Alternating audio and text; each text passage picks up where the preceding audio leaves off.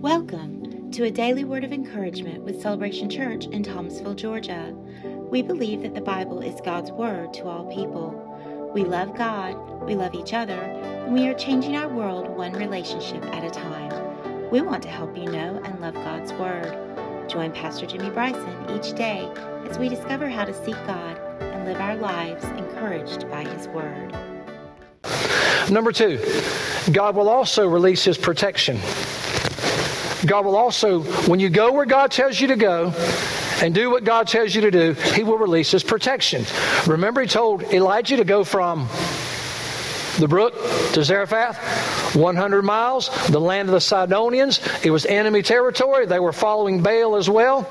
We see here in the story in First uh, Corinthians, First, um, what, thank you, chapter 18, that Ahab was looking for Elijah and so what I'm saying is when you're when you're where God told you to be and you're doing what God told you to do, God wants you to be there doing what you're doing if he told you to do it.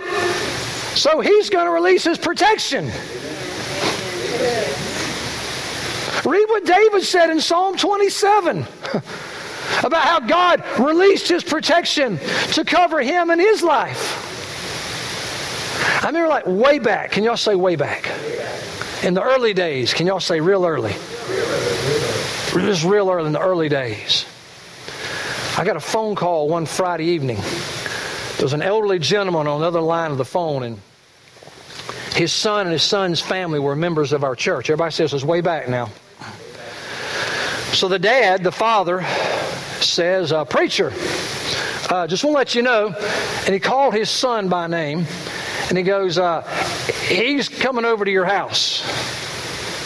I went, Well, for what? And he goes, uh, And he's got his shotgun.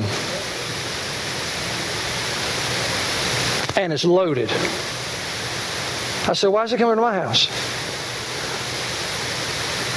This man was on a type of medication, and somehow he quit taking his type of medication, and he had convinced himself or somebody convinced him, that I had eyes for his wife. And he was going to put a stop to it. So I asked his dad on the phone, I said, Well, did you try to stop it? And he goes, He's got a loaded shotgun. I went, Well, did you call the law? He goes, No, I'm calling you. I'm thinking, I'm thinking, you got to be kidding me, right? This guy thinks I'm after his wife. He's got a loaded shotgun coming to my house on a Friday night. So you know what I did? Grabbed my wife and two small children, threw them in the vehicle, and we went to Shoney's and got a hotel room at Shoney's for the night. After I called 911, and 911 informed me, well, did he verbally threaten you? I said, no, he told his dad he was coming to shoot me with a shotgun. Well, is he at your house? No, he's not at my house. Has he shot at you? No, he's not taking a shot at me. So what you're saying is, after he shoots at me, I call you and you respond. Is that correct?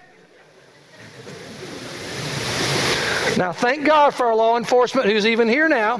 That's pretty much the gist of it, okay? Without a whole lot of embellishment. Is that right, baby? That's pretty much the gist of it. I'm okay, so when the shots start firing, I didn't have a cell phone.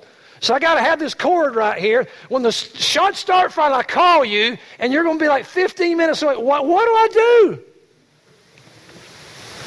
So I put my wife and two children in the car. We go to Shoney's.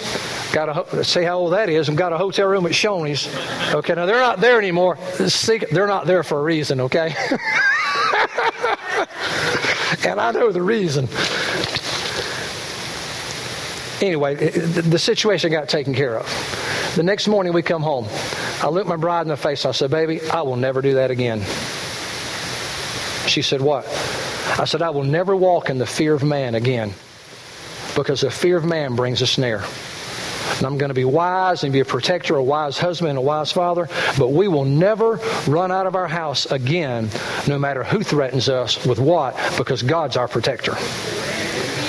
Now, listen to me carefully. I'm not saying be stupid. I'm not saying be unwise. I'm, I'm not saying any of that, okay? I'm not even saying don't carry. I'm just saying I had to make a decision. Am I going to live my life in fear? Or do I believe God put me here for a reason to do what God told me to do, and God's going to protect me until He moves me on or moves me out? You see what I'm saying? God will always release His protection when we heed the voice of God.